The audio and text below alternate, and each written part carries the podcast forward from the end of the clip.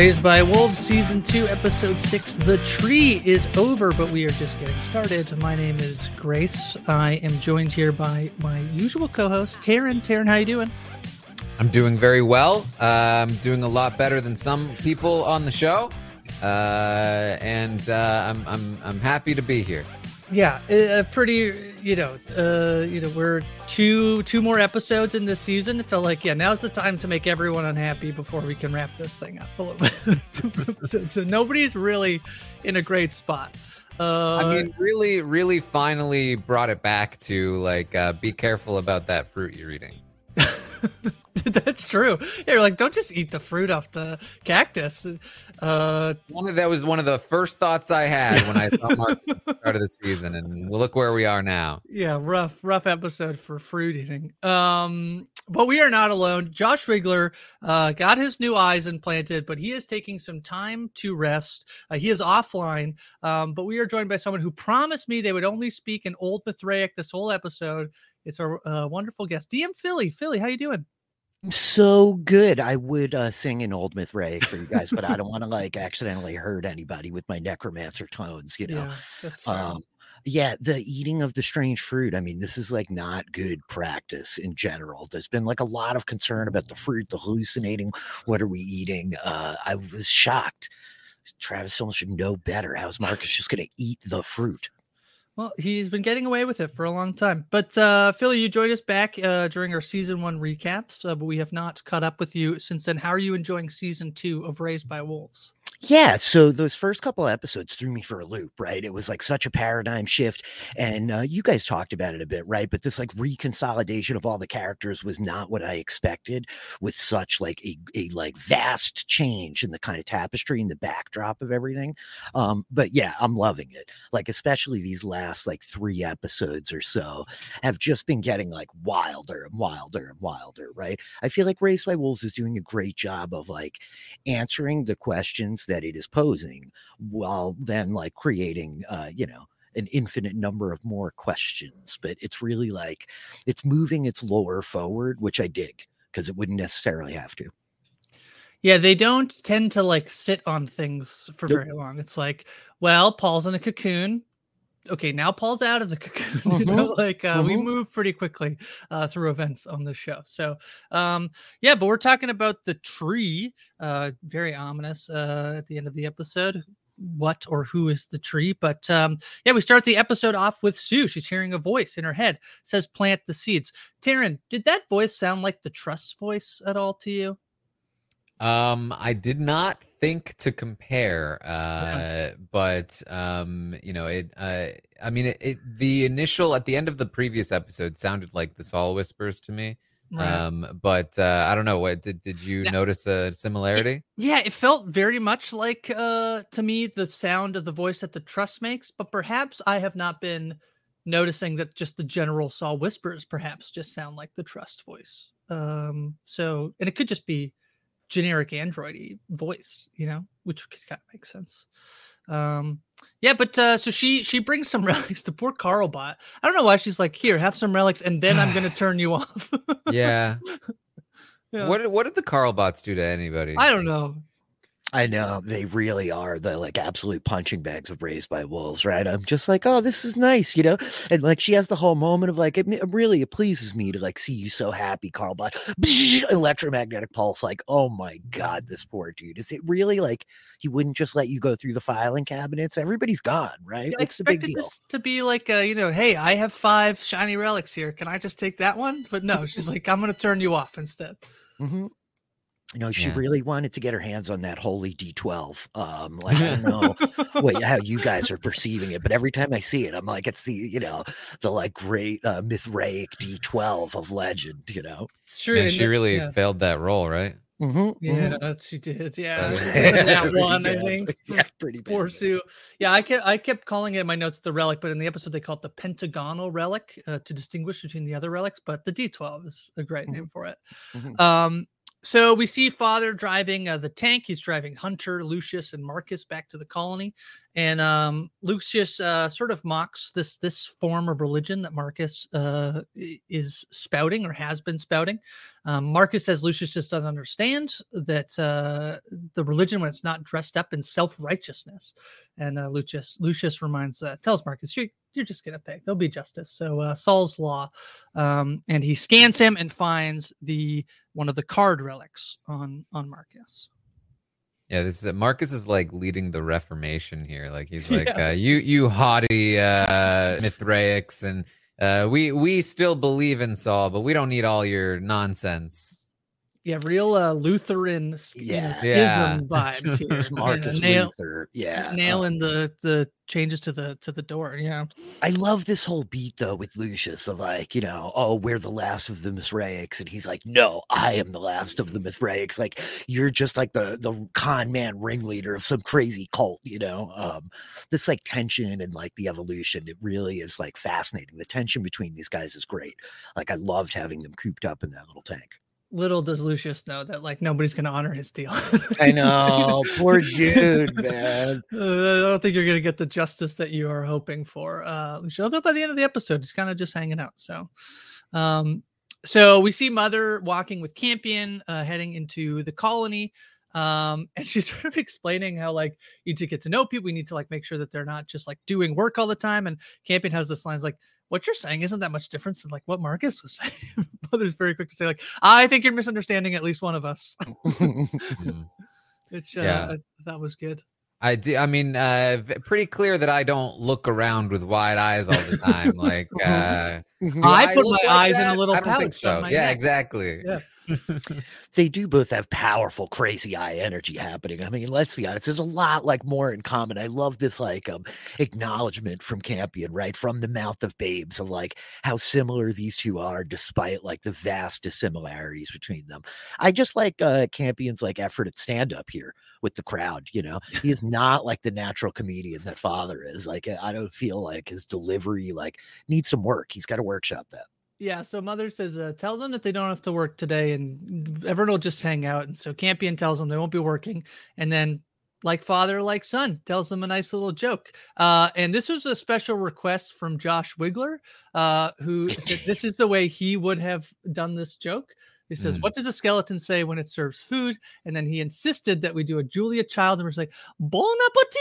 So, so that's for Josh. Just that, just that um, a great Josh, joke. I thought it was very get, good. Getting in the podcast even when he's busy eating his yeah, eyes. That's true. Um, yeah. It's uh, yeah. I mean, I feel like this is something we've talked about where uh, Campion. We have seen zero leadership abilities from Campion thus far, but yep. everybody's always telling us that he's going to be a leader and that he's definitely like developing leadership qualities. And like when we started season two, it's like, oh no, I led them here. I was the leader. Yeah. It's like since when? And why are like when are we going to see this? Uh, this is a scene of like, nope, he definitely has no leadership qualities yet.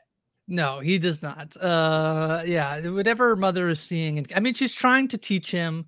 Uh, you know, actually, you know who I think gives him the best lesson in leadership is Paul later. But um, fair yeah, enough. Yeah, been, um, been rough for Campion so far. Campion I, the leader. I appreciate Raised by Wolves like commitment to the bit though, of like the way that they're really hammering these dad jokes like so well that now they've transferred over to Campion. Like, I don't know, it was really a, like I was cracking up, I was dying like watching this scene. It was very, very funny. Yeah. Bon appetit, good joke, good joke. Bon appetit. Yeah, I was I was sad when they cut away after the joke because I wanted to yeah. see what happened. Yeah, it's it's people... so quick. Yeah, yeah, because I feel like I feel like at least one person would have been like, ah. That was, that was, that was you think he got a chuckle out of one? Of I think so. I think one of them is polite enough, right? Yep, that's yeah. pretty fair. It's pretty fair. Yeah, he's also like the son of the necromancer. Like, uh, you know, you might be getting chuckles for like other. Like, yeah, right. Placate the child, placate elbowing the boy. each other. Like, yeah. ah, ha, ha, ha, ha. Um, so we uh we see Hunter, he's working on an android, a headless android. Um, we don't get much in this episode about the the headless android, but I am a little bit worried about the headless android. Um, and he says he's building it in case he wants to move out. We can't be children forever. Which, yeah. Yeah.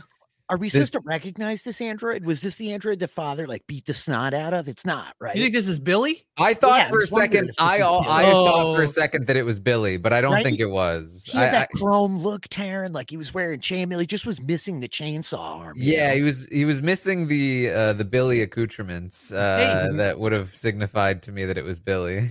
Hey, if Hunter and uh, Tempest want to get a, a baby back, uh, having Billy might not be the worst thing. They need they need a chainsaw. yeah, that's true. Yeah. Um, no, Yeah. yeah, I, th- I mean, I, I think this this kind of came out of left field a little bit with the development that they've been working on with Hunter. I think th- throughout the season, that like, um, he's like, I, I'm just gonna bounce with this android. Uh, like we've kind of seen him seem like he's caring more and more about the family and about father and and stuff like that. Um, but you can clearly see that like Tempest is is like, you're not gonna leave me, right? Like, uh, the the the Tempest Hunter ship still afloat, I think. Yeah, what do we want to? Uh, hem- hempist or a tunter isn't good. I don't think. So I think we have to No, I go. think that that's right on the line, Grace. Yeah, I know things are wild in this Raised by Wolves podcast. so I read it as so I think we had been thinking about this idea that like Hunter would take care of the baby, perhaps with Tempest. And this Mhm. idea to me, this read as like, we're gonna, well, you know, we don't need to be here. We can have a little house over there and we'll have a little android who helps us. Like it felt very like, you know, almost like the jet, you know, the Jetsons. We'll we'll be great. We'll have the little family running around. Uh, you know, and he said we're not gonna be children forever, as in you're about to have a baby. I think we're gonna have to raise it Mhm. together, you know. Mhm. Um, Vita Yeah. gets a nice moment here. Uh, she gets to sing the little Sol lullaby as Tempest is getting an ultrasound. Um, and uh, Sue tells Tempest the baby's coming pretty quick. It's uh, you know, I don't know what you did, but it's gonna come not in weeks, but probably in like a day or so. I um heard you guys last week, and you were saying no more snake babies. Is this a snake Yeah. baby? Are we Well- like a snake baby? uh, it's, Mermaid baby. mermaid baby. Yeah, inside. gotta wonder uh, what's going on with this baby. There's like something, right? There's something that Well- we didn't see. Like I was looking very closely, uh, but there has to be like something going on there, right? Right. I think the biggest like what the heck is it doesn't uh doesn't get hurt by the acid water. Yes. Yes. who- It doesn't it doesn't get hurt by the acid. The fact that the the mermaid wants it in the first place. Mhm. Uh and and like specifically seemed to know where to go to get it. Uh we also saw like an image of the these mermaid people in um when when father and mother were looking at the the archives of yes. grandmother Grandmother, right? Yeah. um so you have to like uh, i wonder if if this if grandmother is involved somehow uh so there's the- uh, when obviously also when tempest interacted with grandmother showed a like a an image of the fetus like maybe Yes. did something to the fetus to allow it to withstand the acid perhaps um there's something here Don't worry, I made your baby like bioorganic. Don't worry about Mm. it. It's fine. That's great. Um yeah, so Tempest is quite worried about having the like this uh, sudden like she's like I thought I had a few weeks and yet the fact that it's coming in the next few days, she uh, mother mother kindly says, "Well, mother, we'll take care of it." She's like, "Okay, no, you're not taking care of the baby, but also I don't want to look at the baby because it's going to remind me of Otho." Um so sad moment for Tempest as she uh gets checked up on with the baby. Um, we see Marcus get brought in. Holly uh, gets brought in as well. Um, Mother hugs Holly. Paul hugs Marcus, and um, again the baton. Uh, Yeah. Marcus says, uh, "Oh, you're gonna bring me to the trust?" He goes, "No, actually, I hold the baton now." And he immediately knew what that meant. right i had the same reaction like what do you wait hold on this you're just accepting this terminology what do you mean you hold the baton Mm. oh that clearly means that you've destroyed the trust and that you're in charge now what no. We have to assume that in 2145 or whatever, that um, marathon races with batons extinct. That's because actually- there's no other re- reason to hold a baton No, in I- universe. I think what the what's happening here is that marathon races with the baton is actually how they determine uh, their leader. That's their governmental system. Yes. It's actually like a light Olympics competition to choose Exactly. their The, leaders. the That makes sense. ceremony is that they do a little race and they pass the baton. The, the previous president Mhm. passes the baton. It's so to the annoying when the one. necromancer takes the baton, goes into necromancer and flies away, and you're like, "Oh, Yeah, yeah, come yeah. on!" Party Yeah. foul. This is totally outside the rules of the baton. Yeah, yeah. Um, and so uh, she says, "Well, uh, I'll let you go. Actually, if you just uh, denounce Sol, just go to denounce Sol." I, I don't think she knows Marcus that well. Of course, he's like, "Well, no, uh, I don't. I don't really have real powers. But you don't need real powers to be worthy of Sol's love."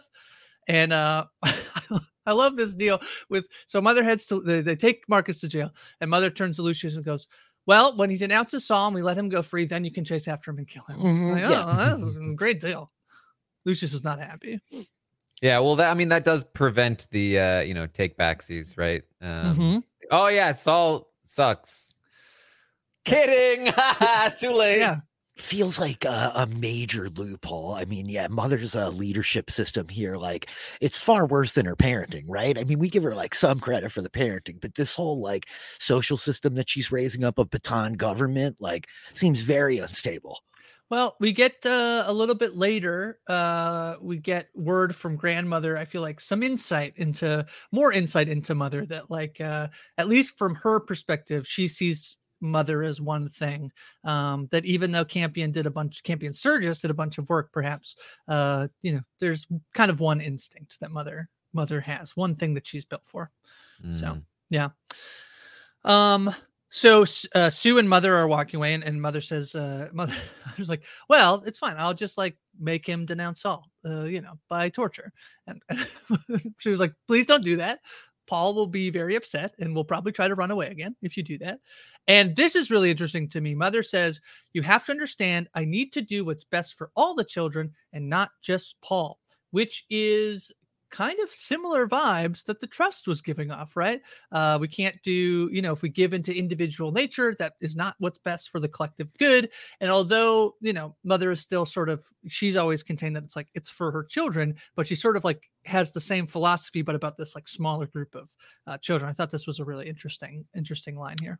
it's such like a brilliant technique to just discuss like uh, to create some commentary around the way that like we rationalize things right Mhm. and these absolutely like rational life forms or beings or however you want to like perceive the androids here are like able to justify through like a very clear logic loop right like the trust said to mother like you have to see the logic in what i'm saying and like of course she does um but the way like emotions interface with that and we like utilize the logic to to verify the things that we kind of need to believe, want to justify. Um, it's very savvy stuff here. I really appreciated that.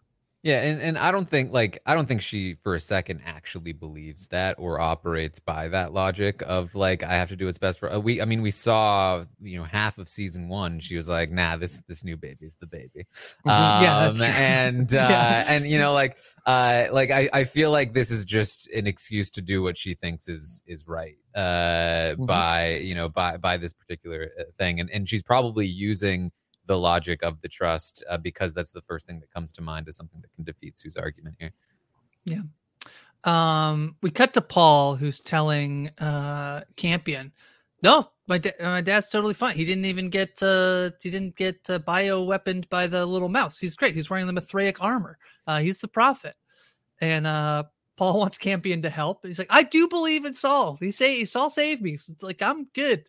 And uh Paul gives Campion a piece of advice: if you're going to be the leader, Mother's going to have to learn to start to trust your decisions because he wants uh Campion to come help him um break Marcus out? Is that what he wants? He Yeah. wants he wants to get Campion to convince, or at least that's sort of Convince Mother, Campion's, right. uh, a tactic here. Um, I and I, I get the sense that Campion is is kind of like uh, i- like he saw he saw what we now you know uh, at, at the end of the episode you know presumed to be as we did before grandmother, uh, and he was like, oh, that was totally Sol, because I, I I feel like from Campion's point of view, it's like now we can now I can finally be a cool kid. Like they're they're all so mad at me because Yeah. I don't believe in Sol. Like, Yeah. but that now I've actually got a reason to believe. Okay, I told dude, I definitely believe, and my dad's Yeah. a prophet. Like, I mean, yeah, but I I definitely I totally am with you still. Yeah, for sure. Yeah. Yeah. So he goes to mother and he says, "Can you just release Marcus? It makes you know, uh, it makes you look weak to uh, lock up somebody who's our enemy." And I says, "You know, it's not a bad argument, but also he's very dangerous. So I think we're going to keep him locked up." And this is cla this is classic maneuver. You asked mom, she said no. What do you do next? Gotta Go go, to dad. Go ask dad. So Campion goes uh, to see father, peeks inside the door and goes, Oh, is this your new work project? Um, and uh, is trying to convince father that they shouldn't lock up someone for what they believe. I think very good counterpoint from father who says, Yeah, he did commit murder and assaulted me. So I think maybe he could be locked up. Yeah, this is Mm. like a really important and seemingly overlooked point here that this is not just like philosophical imprisonment that we're dealing with. This guy like is really dangerous, you know. It's like Well, that- started an insurrection, has killed many people, albeit like yes, a mother is like running the Baton government via coup, a very recent coup, like that can be acknowledged, but nonetheless, yeah. And I mean that's also like pointing to another flaw in in Mother's initial assessment of of Marcus and and where he stands in the in the camp too, because it's like, oh yeah, all you need to do is uh, denounce Sol and you're fine. Well, you're free to. You've killed a bunch of people. Uh, you Uh-huh. are th- called the terrorist. Uh, but uh, yeah, all you need to do is say Sol sucks and you're good. Yeah, the real danger is that you're a bad influence on the children because of your crazy religion, not the murdering. Yep, uh, it's murder. very, it's very lovely. yeah. Mother's murdered a lot of people. So I think we have to here we Right, of you know right. Murders just, like, of off Im- the- yeah. imagine imagine you know like eh, bringing this guy eh, she's putting the religion on trial when she just needs to Uh-huh. put the murder on trial like that's Yeah. it's so easy uh like oh you've killed tons of people. Uh and guess what? I have too but i'm the one in charge right now which means i get to kill you for killing people. That's how it works. Yeah. uh and then no no religion has to be involved at all. Nobody has to even talk about sol. Who's left that would talk about sol? None. No one. why is no this an one. issue? Just kill the dude Yeah, Maybe I- Lucius. Maybe. I find it fascinating that Lucius is seemingly the only one who's like, yeah, so we got to kill this guy. Can I please just kill him now? Like, what about Yeah. all the rest of these colonists? Like, the just- super religious one is like, can we re- kill the religious guy? Please, Yeah. he's a monster. yeah. Um. So th- this uh, interesting moment here, we get the the new the new bot, which I'm great that we finally got a name for because I wasn't sure what to call this uh, being, Mm. but reaches out to Campion. Campion uh, touches the hand, and we get some. Uh, for the first time, the creature speaks, but not in not in English. Says "cow for la sika," and uh, Father recognizes it as ancient Mithraic, but does not know exactly what it means. And um, Campion immediately realized, like, oh, this is what I saw. This is what like helped me escape. Uh, it's not Sol. It's just this uh, this creature. And uh, and then Mother shows up. had a nice moment uh, between the bot and Campion and Father, and and then Mother's gonna come. And uh, Campion gives it a nice name. Says, yeah, it's apparently really old. So I, I called it grandmother. I, again, Campion on fire with the jokes this episode. Oh, that was great. Um, but Mother's like, no, I'm gonna put in my eyes. I'm gonna destroy it. Uh, goes into necromancer mode, and grandmother falls to the ground, seemingly sort of broken. Um, and uh, Mother's so she's got a lot of shade for uh for an android. She's just like, see, I told you, you guys, you're far too trusting. Um, they notice that she has a dark photon processor in her head, and Father calls it uh, but Botanitech is what he's calling Yeah, this uh, new. Botanitech. Botanitech. Botanitech. Uh, I- for a second, I thought he said banana tech, and I was really happy about it. But Yeah. nah, I'm pretty sure it was banana tech. like Botanitech. banana etiquette. Um, yeah, Yeah. Bananatech is like a great term. I love the whole like mirrored necromancer beat of like both of them flying with the arms like Yeah. in different positions. Um, but like the whole notion here. So there's this very like father is like the father of grandmother, but also like once we give it the moniker grandmother, it's it was very like mother-in-law energy happening, right? Of Ooh, like, That's a good father point. comes in and it's just like, uh, uh, uh, I'm not No, having no, this. You are not moving in with us. I'm not dealing with it. Like, shut it down. Shut it down right now. Um, yeah, that just was kind of hilarious to me. It well, it's it's. I mean, it's very much like you know, father built a motorcycle, right? Like Yeah. uh, he built a motorcycle in the garage. He hid it away from mother. She then he he showed it to the to Campion, and Campion was like, "Oh, so cool! This definitely means that God doesn't exist." I like I thought just a second ago. Uh, and then um, and then mother came and she's like, "Oh my, no, no, this is dangerous. We are not doing this. We're keeping this locked up. No, I promise it's gonna be great. Nope. Okay, No. maybe we can test it. We can drive it a little bit in like a parking lot in a safe space, but we are not taking this out on the road. Yeah, she Yeah. basically like uh, you know, put the lock in the front wheel so they're not going anywhere with it. Mhm. Right. And uh yeah, the whole like lovely uh contradiction of what's happening here is that mother is like freaking out that the religious zealot is gonna like infect sweet Campion's mind uh with these Mithraic ways. And like in fact, the existence of grandmother has just like completely quashed all of like the growing belief that was like in him for the last few days. And this like uh, you know, lack of awareness of what's happening here, it just it's perfect. It plays really well. I mean, yeah, it, it does sort of like immediately Campion's like, oh, you know, oh, it's not, I guess that's not Sol, but also, you know, the last episode is, uh, you know, the end of the episode, basically, um, you know, Paul saying to his mom, to Sue, like, what's the difference between a god or an alien, you know? Mhm. Um, and so um, just the fact that it's around, I think, scares the mother a fair bit. Um, uh, they're very excited about this uh, but, uh, botanic. the banana. I'm, I'm just gonna have to call it banana. Banana yeah. attack. Yep. Um, Campion is uh, excited about what they could build. They could inspire the colony, and um, and then Mother translates the the ancient Mithraic, and apparently grandmother was asking, "Why aren't you wearing your veil?" And Mother says, "Oh, okay, we could use this. We could shed some light on perhaps, um, you know, Sol's connection with with Earth and the signal." Um, so very interesting. here. Yeah, I, and, and like uh basically, I don't know when we saw that this android was getting, you know, rec- like episode two or three. I feel Mhm. like uh it's like since then, this is what I've been wanting from this android. So to hear Yeah. Mother finally something, yes, please, please, please fire it up. that. Yeah. Uh, and it's and it's like that's just like still pretty much just a throwaway line, and we're still not gonna get to it. yet. I'm like, ah, no, Yeah, it feels like super valuable, Taran, right? On the planet with like that's like littered with these ancient religious relics and it's these giant snake holes all over the place.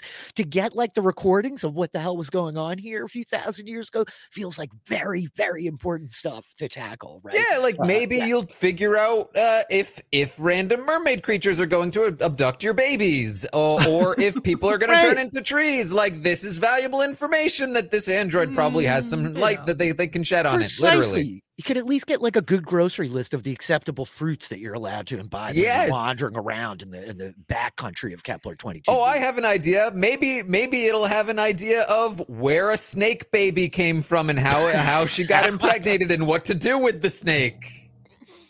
no, those are these are now problems. We don't need to answer anything when we can just continue to walk around and do things. Could Uh, be l- some uh, really good techniques for pumpkin farming in the future too. It feels very No, important. to the future seven is a. That's what seven was complaining. Pumpkins. I've eaten Yeah. too many pumpkins. This Uh, this show needs a scientist. Uh, Well, Sue, Sue we one. dabbled, but she's done. Yeah. Um, last at the end of last season, we are doing the recaps, and Josh was like, you know, I think if we find out who Sol is by like the end of season two, uh, you know, I think that that's good. And I was like, the end of season two, that's long. I want to know, like, I want them to come back and uh, like premiere, be like Sol is, which like not true. I do feel like we are on the trajectory to like get the big lore dump either next episode, uh, probably next episode, based on how fast things move, which then sets up a lot of questions apparently for the you know for the final and if the show is renewed for a season three. So I feel like we'll get it, Taran. Is it is this the type of thing where like when you're watching the show, like if you were not podcasting about, it, would you be like, okay, okay, okay, I'll wait another episode to see, you know, or would you be like, if they don't give it to you by the end of season two, are you like storming off, you know? I, I mean, as long as I'm getting something like, uh, like I, there are mysteries that were that that in the at the end of season one, there were a bunch of mysteries dropped on us, and I feel like very few of them have been significantly explained. Even like even like half explained. Like I'm okay with like an explanation that turns out to be fake later on, Right. right? Like because Mhm. that's that's fun. Um, but like I want some kind of like, okay, devolved humans, snake baby, uh, you ran, weird core of the earth. Um, uh, you know, like all, all of these things. Uh, the what the the, the car the cards the the burlap bandits Cards. the the the snake birthing helmet uh like uh, i want something to help explain some of those things at the very least because we were introduced to a whole bunch of new like uh, acid water mermaids um like uh, we got a whole bunch of new stuff that we got to deal with i want to i want to close off some of those old chapters that we haven't even touched in a while Yeah. Can I just ask, are we affiliating the acid water mermaids with the devolved people from the other side of the planet? Like, So- I do we feel like these are like yeah. connected things? Because they look very like similar, right?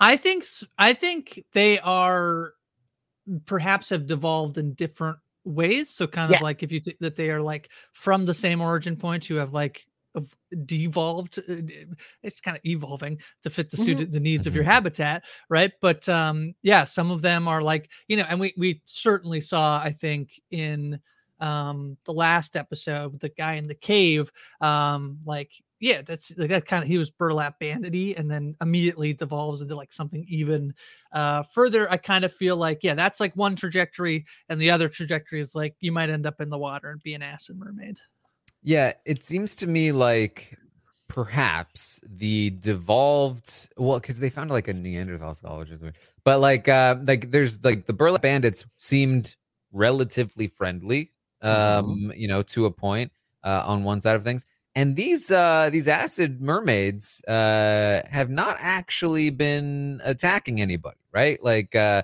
like when when Sue uh, we actually joked about this when Sue got the leeches from them like it was just kind of minding its own business um and uh and then you had well like didn't it- they kill it- it- everybody in the co- didn't they kill what they thought that well seven did? it yeah Did i it? don't know i don't know Right? i don't know did they actually? yeah, actually we don't was know they, were what they the else is going on under there exactly. Um, they seemed like like vaguely aggressive, but yeah, to your point, Taran, they're really they're not like these like nightmarish predatory monsters. Yeah. It's mostly just that the acid hurts. Like it Mhm. tried to grab Campion and it grabbed uh, Vrille, but like it, like it was just trying to say hi, probably, right? Like, um, so um, Defending the it- acid mermaid yes, I think so No. there, there was protecting that baby. Uh, but then there's like the the real devolved humans that do attack people, and that's what the burlap bandit in the, in down in the in the hole Mhm, uh, mhm, turned mhm. into, and bu- Yes. until it uh, when it turned into that, it attacked Marcus. Um, so to me, it seems like there's there's a difference there. That there's like the the humans have changed into these various forms of creatures that suit their environment. It seems, um, but then there's a further devolved state that Mhm. comes from these mithraic teeth probably uh that uh that, that turns them into the, the the creatures Well, I also wondered. I mean, quite there yet, but the creature that comes out, that the mermaid creature that atta- that uh, takes the baby, to me seemed far more powerful than the creatures that, like the one that like Sue took the leech off of, the one that Agreed. Campion get. It seems like It bigger and perhaps more powerful.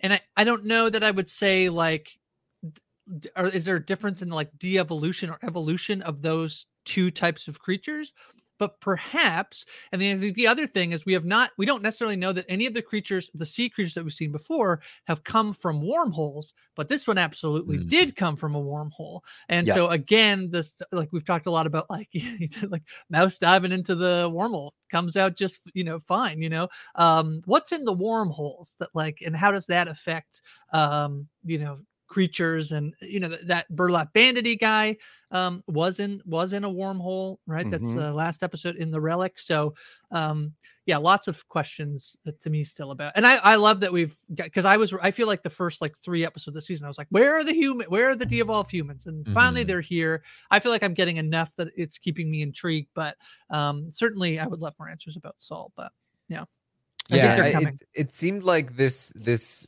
mermaid was was more of like a like a queen or like a mother okay kind yeah. of uh creature than the sort of like uh henchman uh that we Right. saw before um, which is not really like a human thing, right? Uh, Nope. it's more That's- of a It's very more of like an animal ants. Oh, we have Yeah. bees, right? Yeah. we do have Queen queens, Elizabeth yeah. is the most powerful human on the planet. That's why she's the queen. Well, that is known. Yeah, I Yeah. mean that's true. That part is So, true. Sure. Yeah, she's yeah. got the baton, right? So Yeah. She's holding it. Yeah, Yeah, we'll give it up. S- We'll Charles give is it like, up. please.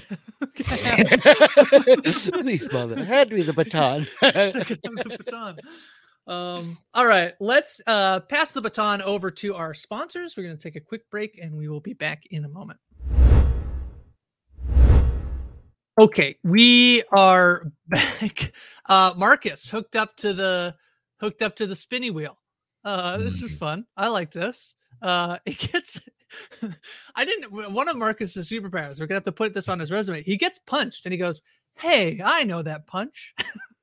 So we can confirm at this point that it wasn't the eyes that were allowing him to recognize punch who the punches No. came from. yeah, It's just he's real good at And then- determining who punched who. an innate ability uh, to be able to tell who punched you or who punched him. Yeah. Yeah, Yeah. definitely worst superpower. That's the worst one for sure.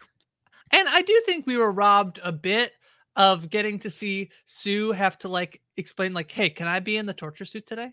Yeah, yeah, yeah, yeah, yeah, That's like I I borrow the Punisher helmet. Can I? uh, I just need that for a minute. Can I sign it out? I'll sign it back I- in. yeah, I I mean I get the misdirect here, but pr- practicality to me on this scene was was abysmal. Like what is she she did she hook him up to the wheel and Right. dress up with just so that she could punch him once Yeah. and No, then be like, "Nah, I'm actually totally cool with what you and I totally believe." And No, I I'm, think- I'm actually so sorry about No. what everything that I've done. Somebody else gets a marble in the beginning of the day, and it's like you gotta tie the guy up to the circly, uh, spinny, spinny wheel. Yeah, and it was like, like we never- just like uh, put a marble next to somebody's bed, like yeah, sneaking in. yeah.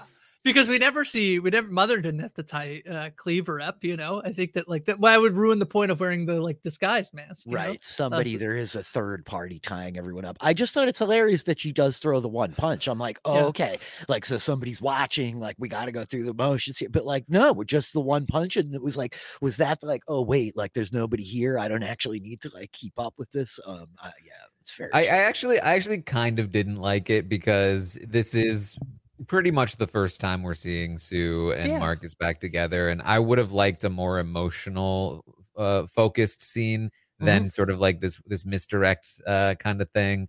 Um, and uh, you know, it, visually, it lo- she looked badass in in the getup, sure.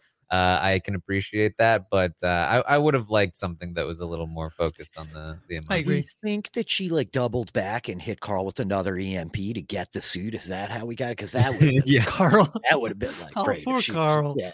Oh, um, yeah, no, I agree with you. I think that especially because uh, you know, I don't love this like journey from Sue, not because I think it's like poorly written or that it it doesn't make sense. I don't like it because I liked Sue and now I'm not gonna like Sue. Taran, why didn't you tell me to sell my Sue stock?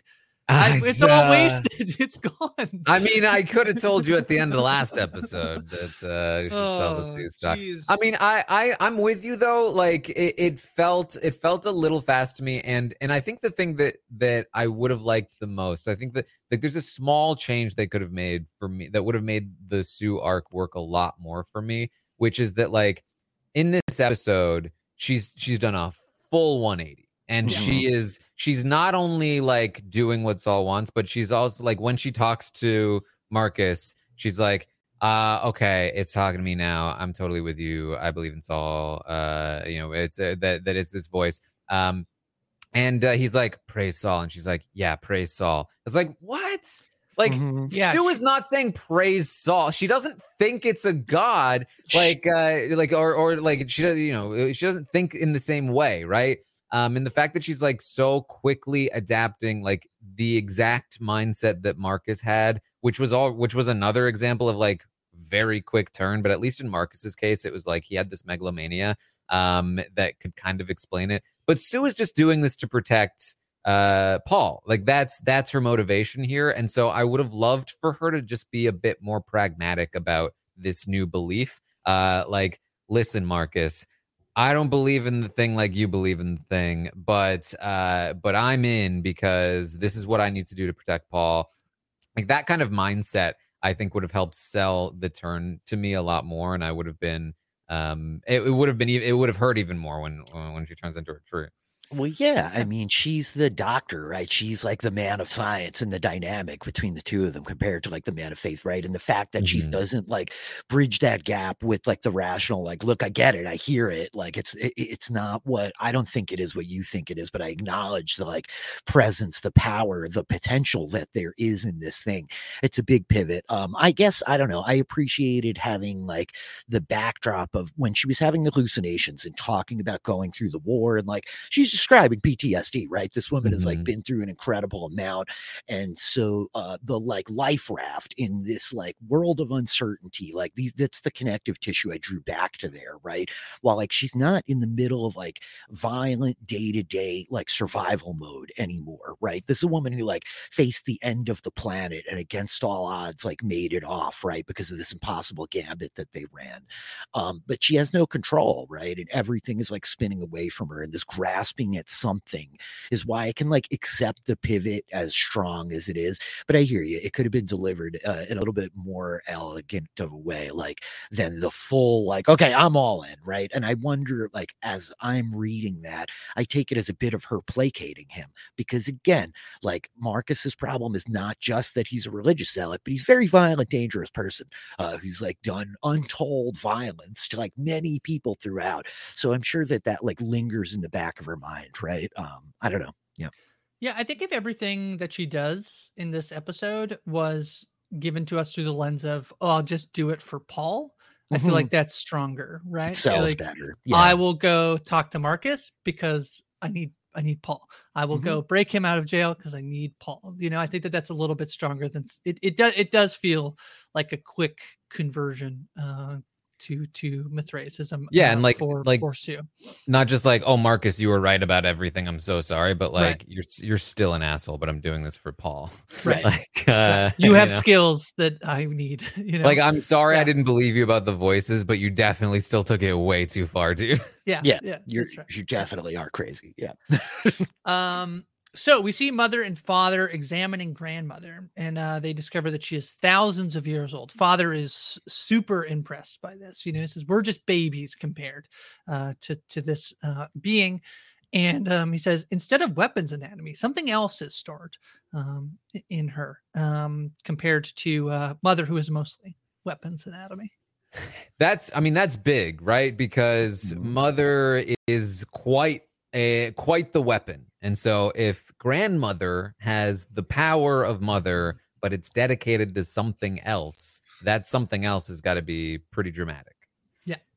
Um, yeah, I, I mean, it, it, leads me to, you know, we've talked a lot about Campion Sturgis and how much he's been involved in making all sorts of, he built the trust apparently, you know, um, he built Mother that perhaps uh, Campion Sturgis was, you know, kind of like uh, trust is kind of dumb for something that's supposed to be built by this incredibly smart scientist.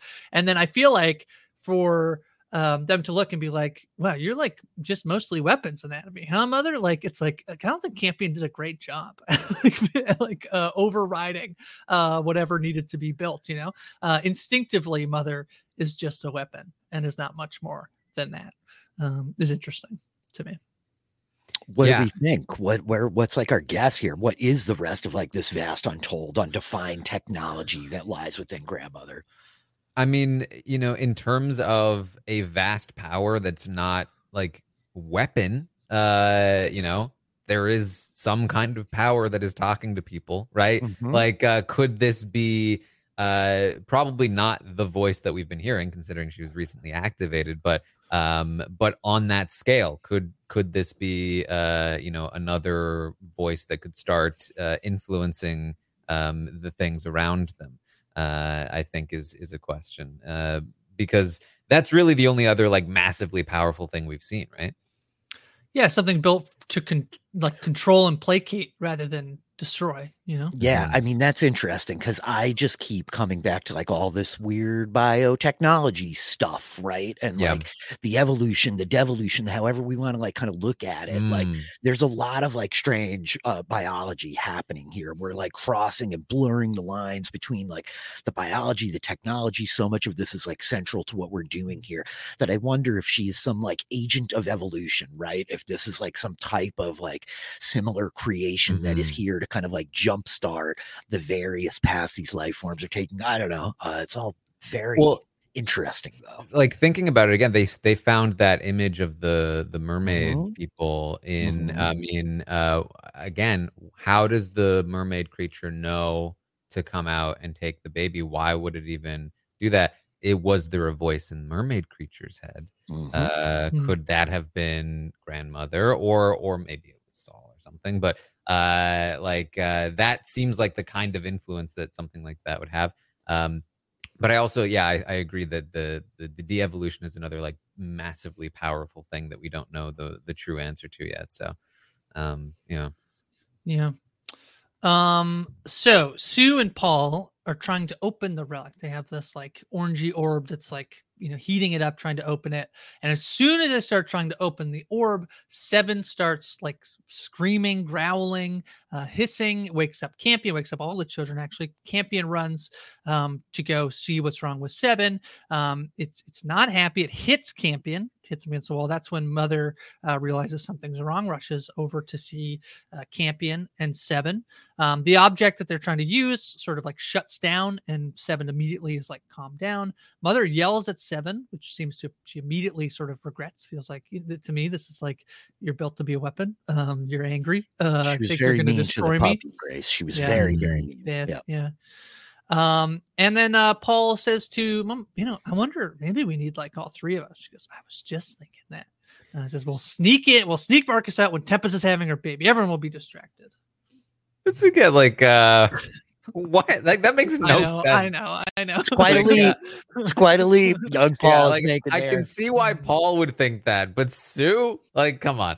Uh, but yeah, I mean, eh, this uh, the the seven connection to the the D twelve uh, Yeah. definitely uh, something to keep note of, and and like, I think the the major question would be. Is Seven upset at the potential opening of the D12, or is Seven upset about the potential, I guess, destruction of what might be inside of it? My guess would be the the latter there, uh, considering that Seven seemed to have no reaction to when it actually opened.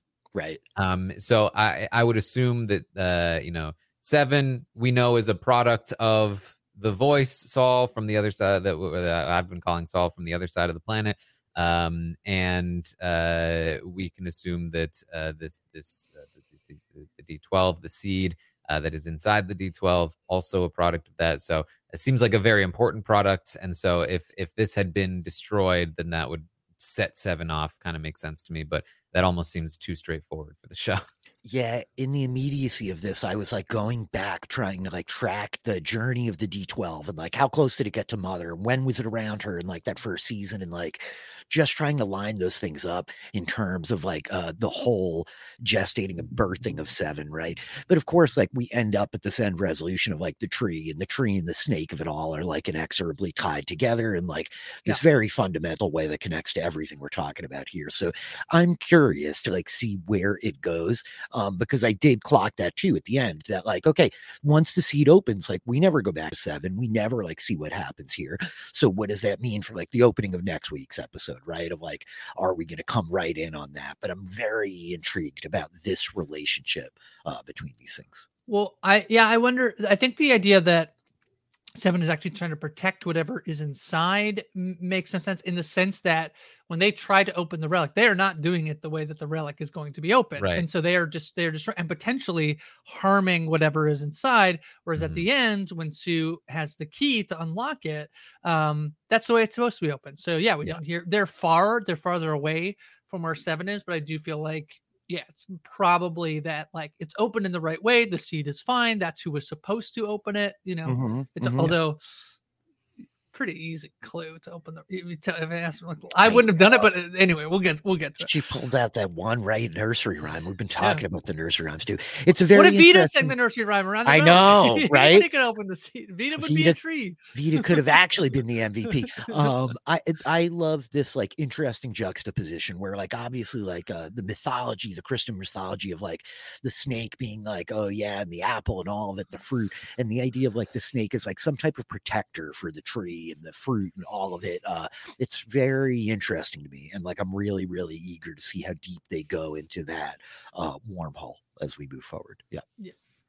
Um, so um, Tempest wakes up. Mother is sitting beside her. He's just staring at me. Says, "No, I've been replaying memories of our time together." Um, she says, "You've you've grown a lot." She gives her alarm that only Mother can hear in case she goes into labor early. Otherwise, uh, the the other children will make sure you're there at the time you're supposed to have the baby. And says, "Why do you? Uh, if I've grown up so much, why do all the other children need to like make sure I'm there?" She says, Sometimes when people are under extreme pressure, they grow to meet the demands, or sometimes they regress. And then Tippa says, Well, don't worry, mother. I know there's no escape. So. Well, not looking good. Yeah, I, I mean that seems that seems like an important line. Um, I don't know. I like it. It, it made me think of the devolved humans. The you know Mhm. that some of them are sort of still in control of their own faculties, and some of them are not. Uh-huh. Um, and uh, and it also made me think of like sort of the direction I'm seeing the show going in, which is sort of the um the forward motion of humanity and whether it's going to still be humanity by the end of the show. Mhm. Um, so uh, definitely, I think a, a line to keep in mind. Yeah, because I, I thought it was when they like you know when they when the burlap bandit dies and they find the burlap bandit like oh it's a devolved human, and in my head like uh, you know we talked about this a lot we're like they're meeting the needs of their habitat which to me actually Mhm. feels like evolution right that Right. you evolve to uh, be able to survive and be better equipped to handle the things around you, and so yeah then mother is sitting here being like yeah some people like grow to meet their demands or they regress um, to try and sort of like escape them but Well, it's Yeah. interesting, right? Because it's like almost both those things. Like they're physiologically adapting to like meet the demands of like the geographic space while they're intellectually devolving so as not to be like burdened with all the existential dread of an intellectual brain, you know? Uh, it's very fascinating, right? Um, and Yeah. the way that like that line like works in the micro and the macro of like there's no escape from like this pregnancy that is like imminent and in front of you, but also there's no escape from this planet and like the various factions of crazy people that you have to spend time with because like you know they're the only societies that exist uh yeah it's it's good stuff yeah Um, so uh father is uh speaks to grandmother. Grandmother suddenly can speak. She says, Why are you speaking the old language? Says, well, it's kind of the only one I know. Um and that uh, seems like a major oversight for the basic service model that they only gave them one language. I One mean, come on, what are you guys doing? Yeah, you couldn't at maybe. least like give me, oh, man. Everybody speaks English. The world is destroyed. Everybody only speaks English now. No other languages come into Kepler 22b. So I mean, it is convenient. Yeah. yeah. um, she says you've removed your veil, and uh, he says I don't have one. And then uh, he apologizes for mother's uh, how she's been treated for mother as well. Do you mean the weapon? And uh, says, well, that's my partner. She's well, no, I'm your partner. Which, Mm. boy, that's intriguing. Yeah, A thousand percent. He is definitely her partner, right? Yeah. I mean, this is everything Yeah. we've been talking about. Uh, Yeah. He only knows the la- that language because it's been removed from his memory. Uh, his consciousness has traveled, whatever it is. Uh, she recognizes him because they, they like they they were a pair at one point. you've removed your veil. I don't wear a veil. Uh, You do actually. I, I met you thousands of years ago, actually. Um, Yes. Yeah. Yeah. Um, yeah.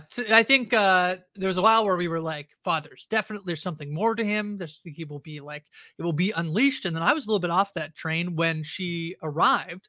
It's like, oh no, I guess no. And then I'm now I'm totally back on. Like, you're my partner. Like, hey, Yeah. And Yeah. he was like, "No, I'm sorry, I'm really not." And and she still didn't accept. She was like, "I'm confused. um, uh, like what? sense. No, uh, that Yeah. doesnst make any sense."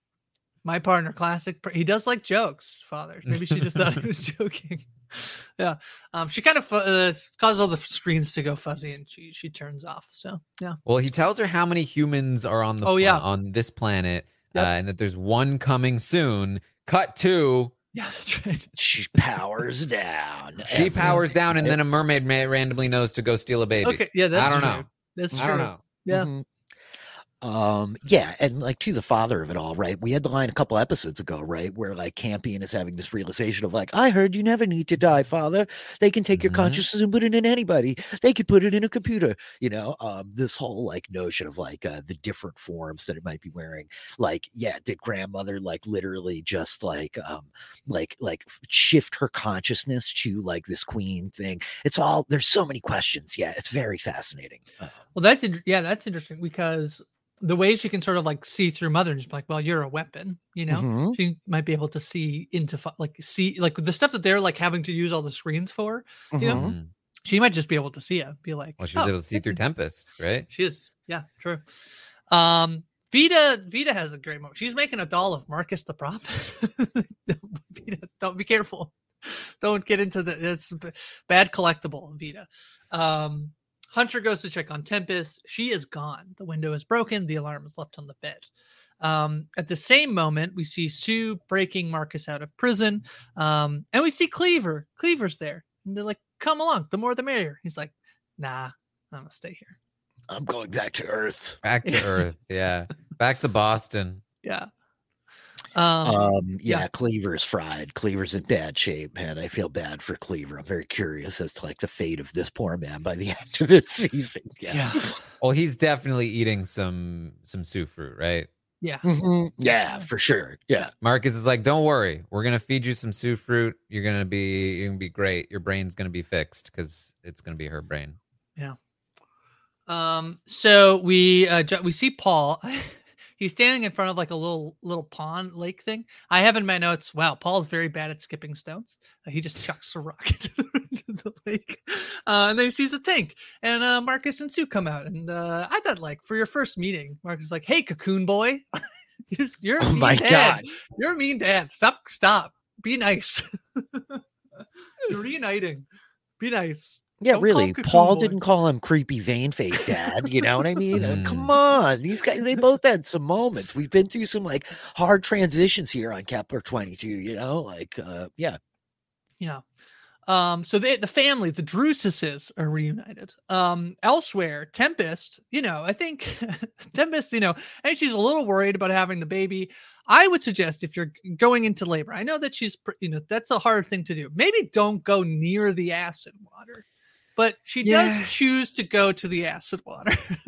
I Yeah. felt very worried about like where this was going as she's like marching like markedly down to the acid beach to be like, let me lay on this rock surrounded by the splashing waves of Yes. acid all Splashing around me. up. Right, Taran? It's madness, man. I thought we were going in like a really dark direction here with all of this. Uh, Well, I mean, I definitely get the sense that the intention here was to uh, drop the baby off into the into the Right. I Right. so so Tempest has the baby, and then I this is there's a moment when she like actually has the baby and births the baby. I was like, uh oh, here comes the monster. Because like to me, it was a little bit of like, you know, uh, they feel like they, you know, are attacking and what and I was like, oh, they're gonna sense that something has happened and they're gonna come out. And then it was like, oh no, there's no baby. And so in a moment, then we like are like cutting to pictures of the wormhole and like in the in the whirlpools and uh and tempest i'm like uh-oh she's about to drop the baby in the acid and then, and then no that is also wrong i feel like i was on a horror movie uh you know i was watching That's this and my- great. Yeah, my heart was, like, pumping. yeah and then uh we see something come out of the wormhole come up on shore uh stare down uh a tempest uh, touch her with with acid water uh, which hurts her and then take the baby who's not hurt by the acid water open up like a chest cavity pop the baby in close it up and head back into the water this is terrifying i didn't like this at all i feel Yeah. so yeah i feel bad about this this was thing. very gross and quite horrifying. Uh, this like yeah, fish folk queen was was really like a terrifying creature. Yep.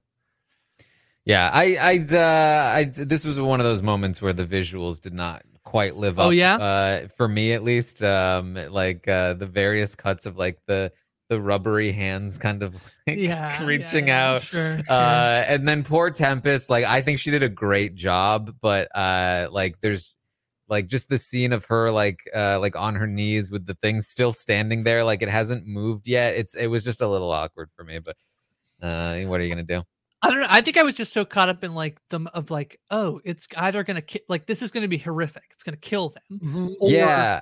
or it's and then it's to take the baby. I'm like, oh no, that's bad too. Like I think the whole like I was so caught up in what was happening that I think I- I don't. The visuals seem fine for me, but I can see if they don't work. I think like I was also like I was convinced that these sea creatures were not bad guys. Uh Yes. so I was like, it's don't worry, it's not gonna hurt the baby. Uh it- but then and then it took the baby and then it popped it in its chest and I was like, oh my god, it ate the baby. Oh no no no, this is what I thought. It's what I thought. It's like kangaroo. It's like a kangaroo pouch. Uh, Yeah. For yeah, but much weirder. Yeah. Mermaid's got my baby. Yeah. Yeah. Um, it was very So- tricky. There's this moment where Hunter shows up, and he sh- he shows up, and he's like, uh, like she wants to go f- run after it, and he's like, no, no, that's dumb. Don't jump into the acid water. And just over his shoulder, like it scared the crap. It scared me again, where you see this Yeah. figure in the background, and then you realize like it's like this headless being. like, oh, it's that he brought the android. and it's Oh. so slow. Like, how did he get all the way there with this slow walking android? Come on, Billy, we gotta go. Let's go. Uh, We need the chainsaw. Yeah, to be honest, right. if he had like Chainsaw Billy and it wasn't God, so slow, right if he Yep. left a few minutes earlier, it could have stopped this the mermaid creature from taking the baby. Um, so back at the house, mother, uh, they're all gathered around. Mother says this was their important mission and they failed. Maybe father was right; they've become too emotional. And this is when mother learns that well, it's not just that Tempest's baby got stolen; also Paul and Sue are gone. And uh, she runs to the room. She's bleeding milk fluid from her nose. She is stressed out. Things are not going well uh, at the household. Um, she grabs the uh, one of the orange orb, orb. It seemed like that's what they were using to try and break open the relic. And um, she's like, "Where is she?" Like restricted. Well, override. oh yeah, sure. Here you go. Here's all the info. Yeah. Uh yeah, and she sees her praying, and uh there's this, deep sense of betrayal here. She just last episode, she was like, Sue, you're my friend. Uh Sue uh, mother is experiencing what we experienced watching. It's like, what Re- really, Sue I too? forgot to sell my stock. We're gonna ruin Sue. We were friends. Uh, best character on the show. It's bad guy now. well, Mhm. Um, so mother goes to see Lucius and says, "Do you know? Do you know where they are?" And uh, he says, "No, but I have this relic." And um, when uh, th- so this is interesting to me. Um, mother decodes it and says, Mhm. and uh, but Lucius at the same time says it's a warning. Uh, it's bad. Mhm. It's a warning. How's Lucius know that it's a warning? Nobody else has been able to read the cards. Yeah, I don't understand these cards, uh, and I don't understand how Lucius knows how to read. I didn't understand how Mother knew how to read it. I didn't even know that they were readable. No. One I of the things I took it- did notice is uh the, the the symbol on the card is a symbol that is on the uh the D12. Wasn't it the tree? Wasn't it the tree on the? I think card? it's the tree. Yeah. Yeah, it Yeah. basically is. Yeah. And so I just took it that way, right? That like Lucius is just like reading like the basic symbology on the front of it of like, I don't know what it says, but like that's the like, you know, line through it. Like, don't do this thing. It's a warning. And uh, I mean, it's got to have some kind of like digital capabilities, right? It's got like an RFI signal that mother's picking up. I Yeah, like Yeah, well, but how's she's, like, Lucius scan- know? But yeah, that's what like Yeah, Lucius because yeah. Lucius was like, if it was just Marcus, I'd be totally chill Yeah. with, that, with him turning into a tree. But I don't want Sue and Paul turning into Yeah, tree. Well, that's the sort of yeah. message that I got, right? yeah, yeah. Um, Yeah, And so, uh, and then I imagine that when she scans the card, she's she sees, oh, they turn into the tree. That's that's bad news. How does Lucius know all this? inf- I don't understand. Well, Well, she's yes. a- mm, True, true, truly faithful. Last Mithraic, I guess. Yeah. Yeah. Um, so the end of the episode, we have the Drusus family sitting and eating. Paul finds a wishbone and uh she wins the little wishbone battle. She gets the larger end. And um Paul says, Yeah, well, can't believe Marcus doesn't know what a wishbone does. Paul's like, Yeah, Yeah. all your prayers will come true. She's like, Well, good thing we're all wishing, praying for the same thing. That's great. And uh it says, Tomorrow we'll figure out how the relic opens. And then um Paul is sleeping with Sue and he says, "Can can you sing me a lullaby?" I like that. We're totally over. We're just we have moved on from the fact we've all accepted that they stole their faces. She's like, "That wasn't me, buddy, on Earth. Yeah. that was your real I mom." know, I know, but still. Let me let me try and remember though. Let, Uh, don't let me worry, try. I'll, I'll, I'll do it. so she sings the song, uh, the, the lullaby that uh, Vita was singing earlier, and suddenly the relic uh, opens. Really, you don't even have to sing the whole thing. I wonder if it would have like shut back up if she didn't finish the whole song. But it opens up, and so she grabs the seed, and then it like just like disappears and absorbs into her hand. Uh, the impression I got. Another another issue I had with the episode, like some of the previous ones, Mhm. so dark. It was so dark. Oh, I could not see dark. What Yep. was the. wh- I couldn't see what it was at all. Uh, Yeah. I I had to rewind a couple times. I was like, I still can't. I just can't see. That. Yeah, so I I think had it I think it absorbs into her hand and sort of like Yeah, that's the sense I got. And and I think that this is I think we queued up the control chips, uh mother controlling the birds, right? Uh Right. for this moment. This is a this is a controlling a human. Um it's it's both. It's controlling the Oh. human and also it's the cocoon that we saw for for Paul. Like it's controlling her and then it's turning her into the tree. Right. Yeah. So she walks away from camp. She begins digging, and uh, when we wake up in the morning, Paul sees that the the D12 is open. He looks over and sees the tree. Wakes up Marcus. Um, they walk over. And Marcus finds some delicious fruit. I think the this was kind of for this episode had a, a lot of gross stuff.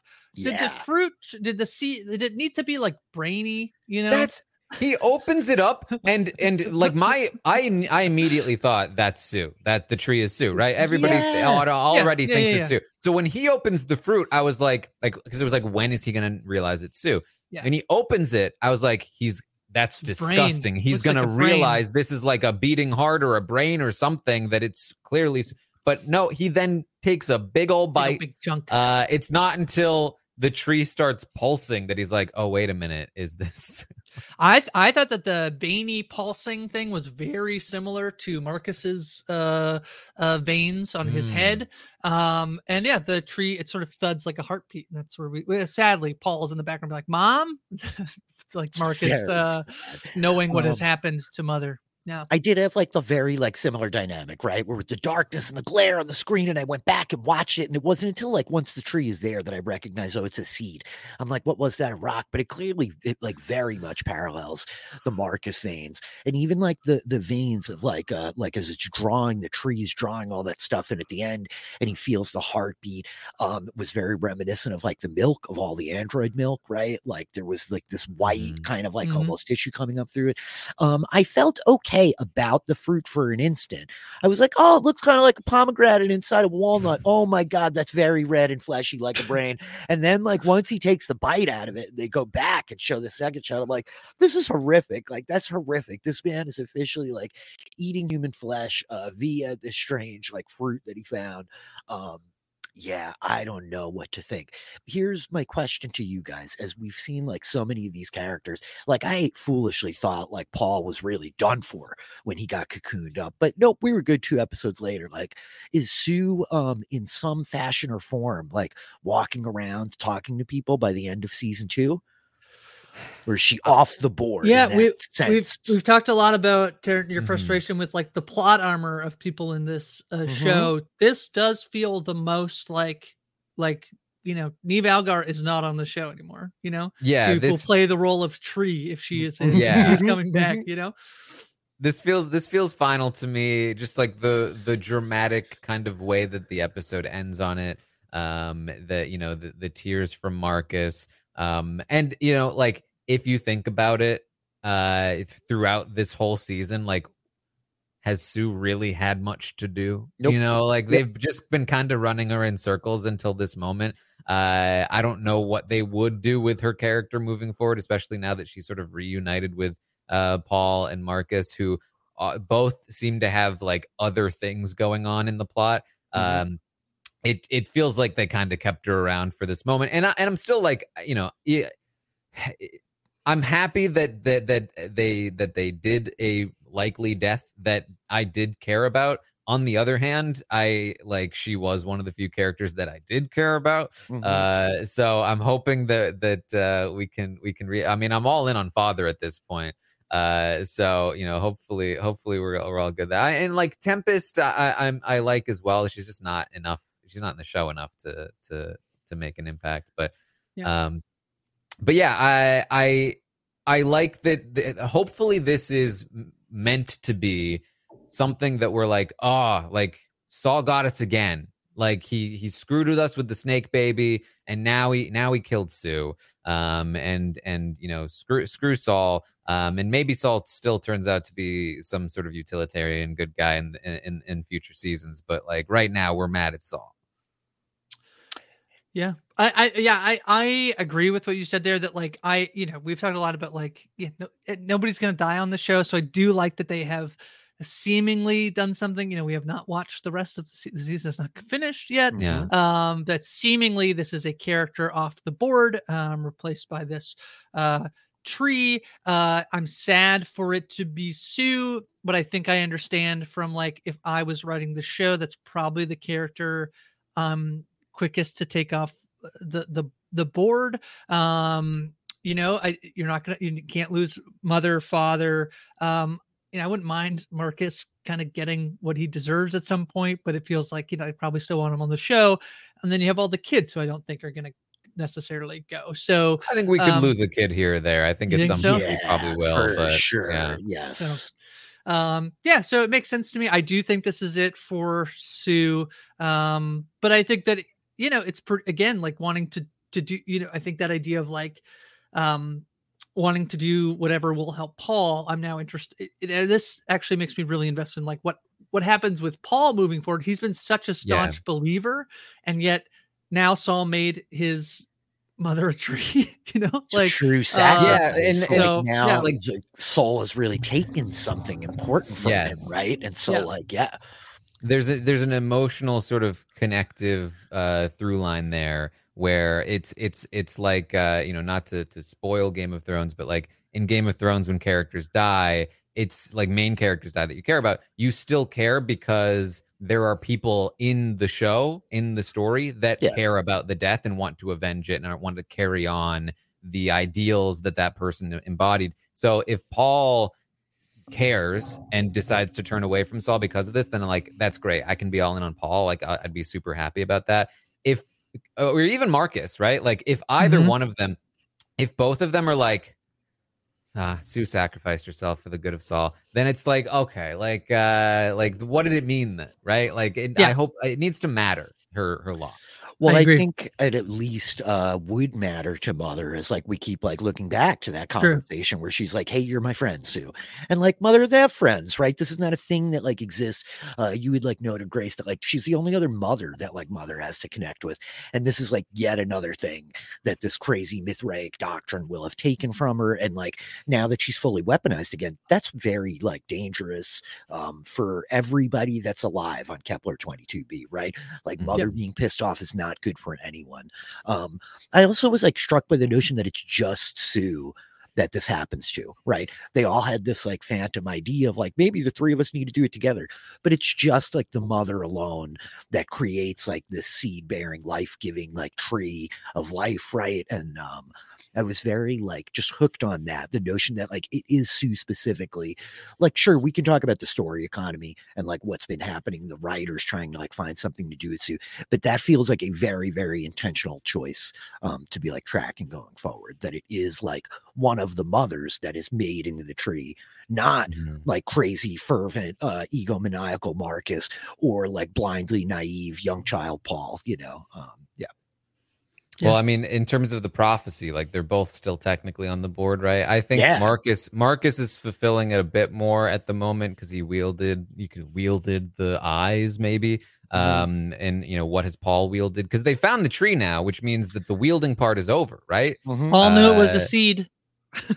he was right.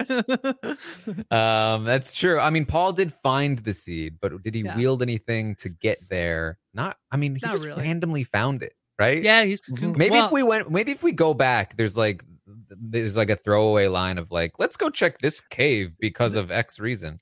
the the piece for me about Paul that I think is still a question for me moving forward in these last two episodes is like, does being cocooned have any repercussions for him? Like we saw his little Yeah. snake eyes. We said that he was he was like becoming bio organic. He was becoming different in a way. Mother was super excited by that. Like that's the piece to me that feels left on the the board. Like he seems just totally fine since that happened. Um, but I am waiting for something to happen where it's like, oh, he actually has like some weird powers. I'm know, that, curious yeah. about that as well. Um, and it is interesting, right? Because we just turned like our primary doctor into a tree. Uh, so like, who even will know Yeah. what's going on there? Yeah. And Well, the other, yeah, sorry, go ahead. It's it's possible that that the purpose was to you know like a show us that humans can turn into creatures uh, Yes, via true. this method, and b it was the inciting incident to get Sue to to help uh, Sol. Um, but uh, but I would Yeah. like for it to have some lasting repercussions because it was pretty dramatic. Yeah, I agree. It could it could have just been um plot device Well, to to I get mean, us like- elsewhere, but clearly like um you know like tempest's whole like physiology was affected by just like her coming within like range of grandmother that whole like exchange Mhm. and so like yeah paul spent three days in like some weird biotech cocoon right and had to be like leached out of it um that's like come this seems much more severe than like grandma saying like a Yeah. weird mithraic song at me and showed me like an an echocardiogram on her face Well, the other thing we didn't really we t- touched on it briefly, but what it means for this character, the other character who uh, there are some you know some reasons to believe they are more than they appear. This episode is Campion being the one to be able to reach out and touch grandmother, which then activates her to speak. Mhm. Um, you know, t- in fact, the Campion has the same name as Campion Sturgis. Um, we've seen, you know, thought of him on the board as a potential uh, uh prophet. Um, you know, uh, but he feels like he's more than what he appears to be. The idea that he is the lead, this idea that he's the leader of the of of the future atheist uh, colony. Um, you know, all of this stuff leading me to believe that there's much more to Campion in this episode when he's like he's the one who's able to activate grandmother coming alive is um s- you Well, know, interesting. Is it is it possible that uh we're talking if we're talking you know consciousness transfer that uh that that OG Campion Sturgis was able to somehow get his consciousness implanted into uh these embryos somehow or at least one of them right Well, like Campion is the one who's like he's dark. struggling, you know, and they're like, we got to destroy it. And mother's like, no, we'll just sing to it. Uh, you know, reason could be a likely explanation as to why, like, oh, this one's not doing quite as well. Oh, it's because it had its consciousness like implanted from somebody Mm. else, you know, uh, like that would be there from episode one, uh, Mhm. you know. So and if yeah. and if he has the capability to sort of like uh, transmit his consciousness then that would kind of explain why he is so weirdly so much more knowledgeable than any other human because maybe he has been around for thousands of years as well. Um you know may, maybe he wasn't even originally human.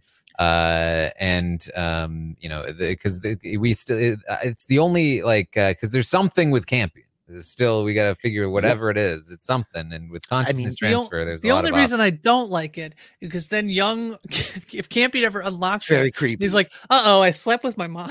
yeah it's very creepy. I mean, it's very Waylon Jennings, like Ridley Scott. It plays into all of those things that like we kind of expect to be part of the DNA. I think that like my big fear, the further along we go, um, so much of my interest is about like the human history here on like Kepler 22b or whatever. And I'm like, gosh, is this just going to be a time travel story? Like, is that what's happening here? Is that where we're going? Is it really that where it is like as explicit as like um what's happening here like affected the past on this planet? Or is there more like insane and convoluted like take apart? Because When that's you- like I when you say what happened here, like is planet. is this a time travel story whereby um the like actions of the people that we're watching in the series now will have like set in motion the events of the past that they are dealing with now um right like i, I really love time travel stories in a lot of ways but i really hope this isn't that right I agree. I, I and I know like that's obviously with all of the talk about like the ancient civilization, like the messages from the past and um you know we still have that cave painting with Mhm. uh the two androids and the embryos um and so there's a lot of reason to uh to believe that there might be some kind of loop going on or some kind of time travel stuff going i also hope not i feel like that's uh when you have a time travel story it's it can really only be a time travel story like that explains everything, and then you Everything, have to figure out just how to piece together all of the the tapestry of the time travel Yep. whereas uh i feel like it's a lot more interesting if even if there have been like cycles that Yep. of of these events happening over and over that it wasn't specifically like a time loop uh thing Richard and I, I- love shows that have uh, cycles, specifically ones with 33 years in between them. Yeah, that's Dark. very true. I mean, uh, some of them are like extraordinary. That especially, go watch Dark. If anybody is like loving Raised by Wolves and Mhm. hasn't watched Dark, probably you'll get some mileage out of that. Um, to me, I'm like very much in that same space, Taran. I want like cycles repeating and like what's going to be different this time. I like the idea of like this cyclical thing that like this has happened before, it will happen again to like call to the other like The wheel Great wheel breaks. Uh, Yeah, exactly. Wheel will. right exactly like i love these kind of notions right? I just don't want it to turn into a very like um you know circular story rather than a cyclical story wherein Mhm. like Yeah. we're just feeding itself its Yeah. own stuff you know yeah, the best example I can get is like uh I feel like you know um I, I agree with you when it, you're like uh I, d- I don't want the time travel thing I don't want father to have written the scripture well uh, like the, a version of father can have written the scripture I don't want father to write the scripture like we see him go back or Yeah. Yep. whoever like you know Yep. that's what I Yep. don't and it feels very um uh like the critique that like lord or uh, star wars gets sorry when they're like why is it always about like luke skywalker why is they Yeah. why is he always Mhm. involved right it's like i i do you know i think it takes you know at some point when you're writing these stories it takes guts to be like no it's this new character who you don't know is is very important in the in the show rather than being like nope it's all the Mhm. people that we liked you liked from season one or all the people who were involved in all of the Yeah. important things you know so i agree with you i hope it's not um time travel in, in that sense that uh, we do find out that thousands of years ago there are people who like i you know I, I, the ta- the show put that on the table this week. I I think I feel like the way that the show moves, to some extent, I do feel like we're gonna get that next episode, or at least before the end of the season, of like we're gonna get some information from grandmother that will explain the history of Sol on this planet and how the scriptures ended up on Earth. But maybe I'm being an optimist here. I mean, I, I so I, I mean, I, th- I think another question to maybe talk about before we wrap up is uh, grandmother, Mhm. good guy or bad guy? Because mother doesn't trust her, um, and she was getting a little sketchy when he was talking about when she was like, "How many humans are Yeah. here?" I was like, "Huh." I don't know if she should know this information. I got a little skeptic. I've been thinking grandmother would be. Uh, I mean, uh, I thought grandmother might be attached to Sol. Um, but I, I like. Uh, is, is this good news or bad news? I don't know. Um, yeah, boy, I want it to be good news, and yet when you say that, like, wow, she really powered down right before the baby got stolen, huh? Yeah. that, Yep. that But, seems but that's not necessarily evil. a bad thing. She could be helping protect the baby right from the fruit, right? Because they're going to be passing that fruit around. Ag- Again, I go back to the thing about like I don't know that if we know yet whether these showrunners like what is their belief on humanity? Is humanity a thing that um, can persevere? Is humanity a thing that like we are all bad and we'll all f up? So like you need a robot to steal to get a mermaid man to steal your baby so that the baby is safe. like you know, don't trust humans to raise the baby, uh, raised by wolves. You know, um, so yeah, I really, I really don't know whether grandmother. I was very intrigued by some of the stuff you guys were talking about on the last podcast in terms of the Romulus and the Remus of it all and the like dichotomy. We're obviously playing with these two factions. Um, it's so much about like duality, like the gender roles, all these kind of interesting things that we're like exploring in the show. And the notion of there being like uh I, like, okay, so we keep talking about Sol, but are there like two of those? Are there two like separate agents? We've seen these two manifestations of the religious between like Alucius, the like last true believer, and the Marcus, this person who's like bringing forward this new ideology, and the way that that could play out is very interesting, right? Um, in terms of like what faction or or what side she may represent, because my whole like feelings with grandmother like was father was putting it together, and I'm like, oh, cool, nice. You've got yourself like a little like, erector set project over here. You're building models in the garage. That's cool. And then like the strange spores, I was like, oh, this isn't great. And then at the point that we start growing her back, I'm like horrified, only to be won over um, by like that that great term of like uh, banana tech, right? The Mhm. botano tech. I was like, actually, this is kind of cool. like, I dig it. Maybe she'll be chill. Then she starts singing, and I'm like, oh yeah, she's definitely great. Like she's got to Uh-huh. be better than mother. Um, yeah, I don't know. I'm I'm all over the map. I don't know what to think at all about grandmother, and I'm very curious where it ends up going. Yeah, and I mean, there's definitely some connection to Campion uh, between her saving him and him then somehow like activating her. But like, if she wasn't like fully active, how did she know to save campion before? Is it just the communication that needed to be? It's it's strange stuff. Yeah, what what is like instinctual, uh, built instinctually built into her versus needed to be activated and, and woken up. All interesting things. Well, that is episode six, the tree. Um, and uh, we'll be back uh, next week, uh, hopefully with the return of Josh Wigler. Fily, thanks for coming on. Yeah, thank you guys so much for having me. It's such a treat. I really love the show. Um, I've been having fun listening to you guys talk about it all season.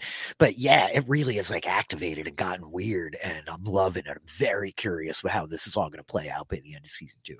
Yeah. Um, what are you up to, and where can people find you? Yeah, you can find me on Twitter. I'm at DM Fily. My DMs are open if you want to talk to me about Raised by Wolves or television or Dungeons and Dragons or any of that stuff. Uh, I'm streaming every week over at Twitch TV slash DM Fily.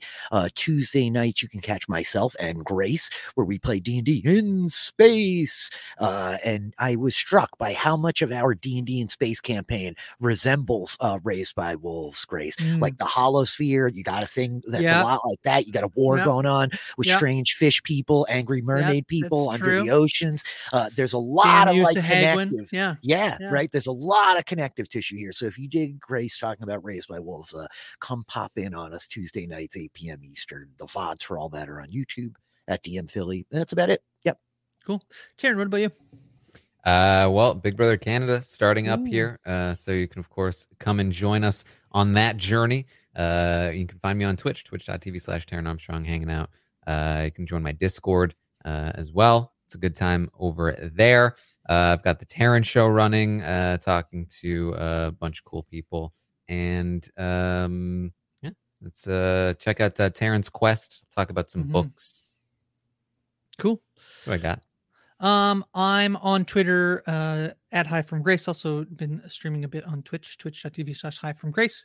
Um, lots of stuff going on. We uh, have almost finished our Euphoria coverage. Amon and I uh, were joined by Murray Fort this week, talk about the finale. We'll be joined by Bryce Isaiah to talk about the whole season. Send your feedback in Euphoria at postshowrecaps.com or DM me on Twitter. Um, movie, weekly movie coverage. Uh, a new pirate show just uh, dropped on HBO Max. Uh, I think the episodes are out today. So our flag means death. The Taika Waititi uh, Rhys Darby uh, movie. Fily, you and I are talking Vikings Valhalla that just dropped uh, eight episodes on Netflix. So uh, a lot happening over there. Uh, yeah, you can find out everything I'm doing on Twitter at Hi from Grace. Uh, until next week, we will see you. Ow!